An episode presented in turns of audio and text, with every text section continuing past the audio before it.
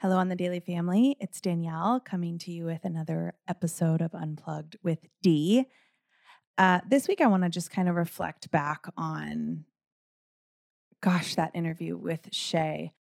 I was introduced to Shay through Chris Chandler, and I didn't actually know his whole story. We chatted a little bit before the interview, but I didn't actually know his whole story. So I learned just as much as you did.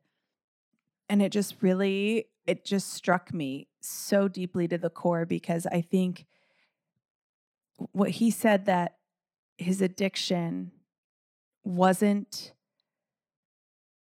the cause, it was the solution.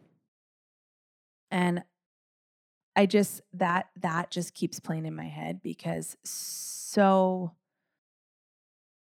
many people I've seen struggle with, you know, maybe it's substance abuse, maybe it's overeating, maybe it's, you know, just eating bad foods, maybe it's, you know, not sleeping enough. And a lot of these self doubt, right? Even just the way that we talk to ourselves and the way that we talk to each other, a lot of these things are not the reason, they are the solution for whatever has happened.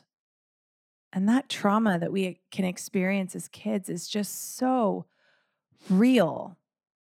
And I want, if you're listening to this out there and you feel like you're walking through a season, have you taken time to really peel back and figure out where, what the inciting incident was?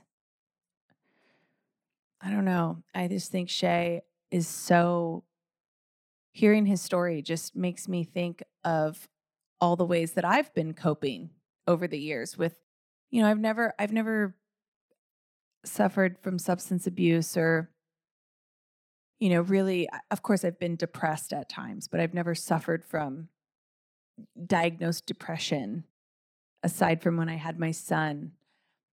But there are definitely times where I will feel like shit and so I'll eat like shit and then that makes me feel worse so then I eat worse and it's just this cycle and I I've often blamed myself in those moments. I've I've beaten myself up about what is wrong with me when really I probably could have traced it back to I'm unhappy with something in my life and I'm not honoring that. And so I'm coping with basically treating my body like a trash panda, as I like to call it, which is a raccoon. Cause like I am absolutely a sugar addict and it's taken me a long time to to not be or to be able to to deal with that because I I have no self-control typically when it comes to sugar. You know, and I started to think back to when did that start? When did I start coping by like eating junk food? And I, I think it really traces back to just being in high school. You know, my mom and I really didn't get along that well when I was in high school. We butt heads a lot. And I actually ended up moving in with my dad when I was a freshman in high school because my mom and I couldn't live together. And I ate sugar all the time for breakfast, for lunch, for dinner. I loved sour candy. I ate it all the time all the time. And then when I was like 21, I had a scare. I was pre diabetic. And my dad was type 1 diabetic. He was child onset type 1 diabetes. And so I knew better. I knew not to eat a bunch of sugar growing up. But I, I think after talking with Shay, I started to kind of go down and like do some work as to like, why was I so into sugar? I think it's just because that was my coping mechanism. The sugar, obviously, we if if you don't know, like sugar very much affects your brain. It affects the same pleasure parts of your brain that drugs do. You know, cocaine, heroin, they affect all the same parts of your brain and they they mess with your serotonin levels and your dopamine levels and all the things. And so I think I was so full of anxiety and just stress because I wasn't getting along with my mom and I didn't understand why. And, you know, obviously her and I have long made up and we're great now, but you know, going through that as a teenager was really hard. I think harder than I, de- definitely harder than I gave credit to. And I think I realized after talking with Shay that I coped by just eating a bunch of sugar. I struggled with that until I was in my 30s. Uh, so it's just really interesting that you know i think we we've all been guilty of if we see somebody who is addicted to drugs or alcohol or you know is chronically obese right? And i'm not this is nothing against like this is not this is not a conversation about body positivity or you know beauty at every size. Like that is not what i'm saying. I'm saying like chronically obese right?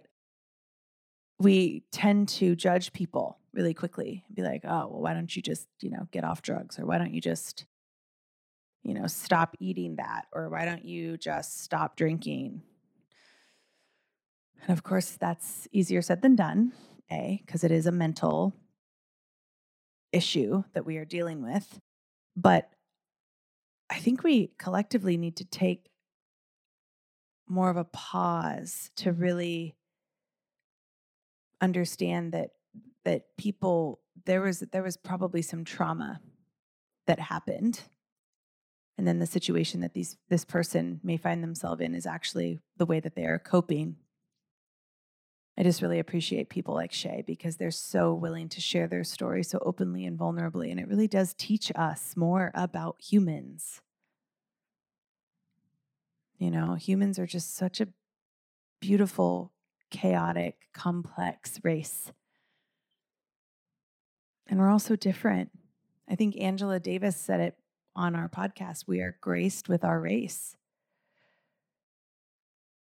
This is our race. And the race that we are going through in this life that we're given is unique to us. And it has a story. And it that story needs to be told. So I want I want you to know that I I see you, even if I can't actually see you. I am holding space for anybody that is going through a season of their life where they find themselves coping with any of their trauma with something that may not be the healthiest for them. And to people like Shay who are doing the work and sharing their story so vulnerably, you are so needed in this world. You are so valuable and needed in this world because what you have is a gift, and that gift is helping people feel like they are not alone. And that, my friend, is a beautiful, beautiful thing. I love you all so much. I can't tell you how amazing the support of this podcast has been. I'm every single time I go and I look at the reviews or I read comments or if somebody slides into my DMs on Instagram, if you are wanting to connect with me on Instagram, uh, I am Danielle underscore on the daily and I would love to talk to you. But every time somebody like shares something or retweets or whatever, I I don't have a Twitter. I say retweet, but it's really just like share an Instagram story. I am so pumped, and I get like a little kid in a candy store. I do a literal happy dance. I want to bring this podcast to everybody. I just I am so in love with this podcast. I'm having so much fun with this podcast and the guests that I get to talk to every week are just so amazing. And the fact that so many of you are so into what I have to say, know this that I, from the bottom of my heart, have so much gratitude for you. And I am going to keep showing up for you because you show up for me. And I'm so grateful.